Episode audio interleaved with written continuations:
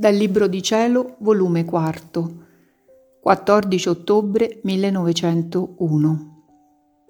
Gesù si mostra come un lampo e le fa comprendere qualche cosa degli attributi divini. Il benedetto Gesù viene alla sfuggita quasi come un lampo ed in quel lampo fa uscire da dentro il suo interno ora uno speciale distintivo di un suo attributo ed ora un altro. Quante cose fa comprendere in quel lampo ma ritiratosi quel lampo la mente rimane all'oscuro e non sa adattarsi a ridire ciò che ha compreso in quel lampo di luce. Molto più che essendo cose che toccano la divinità, l'umana lingua si stenta a saperle ridire e quanto più si sforza, più muta ne resta.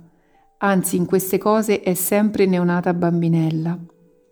Ma l'ubbidienza vuole che mi sforzi a dire quel poco che posso, ed ecco, mi pareva che tutti i beni il Dio li contiene in se stesso, di modo che, trovando in Dio tutti i beni che Lui contiene, non è necessario andare altrove per vedere l'ampiezza dei suoi confini, no, ma Lui solo basta per ritrovare tutto ciò che è suo.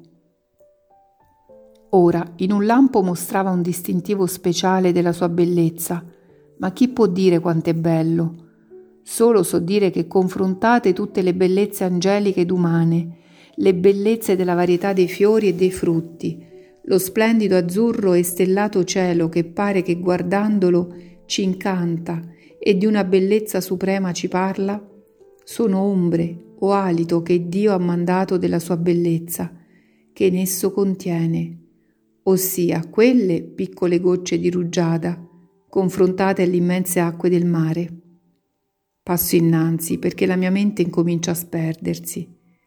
In un altro lampo un distintivo speciale dell'attributo della carità, ma tre volte santo. Come potrò io miserabile aprire bocca su di questo attributo che è la fonte da cui tutti gli altri attributi derivano? Dirò solo quello che compresi riguarda l'umana natura. Onde compresi che Dio nel crearci questo attributo della carità si riversa in noi e ci riempie tutto in sé, in modo che se l'anima corrispondesse, essendo riempita del soffio della carità di Dio, la stessa natura dovrebbe in carità per Dio trasmutarsi.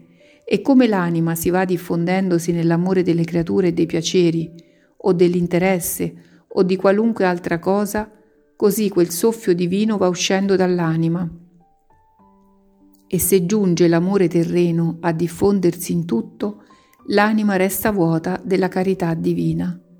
E siccome in cielo non si entra se non si è un complesso di carità purissima, tutta divina, se l'anima si salva, questo soffio ricevuto nell'essere creata l'andrà a riacquistare a forza di fuoco nelle fiamme purganti e allora ne uscirà quando giungerà fino a traboccarne fuori.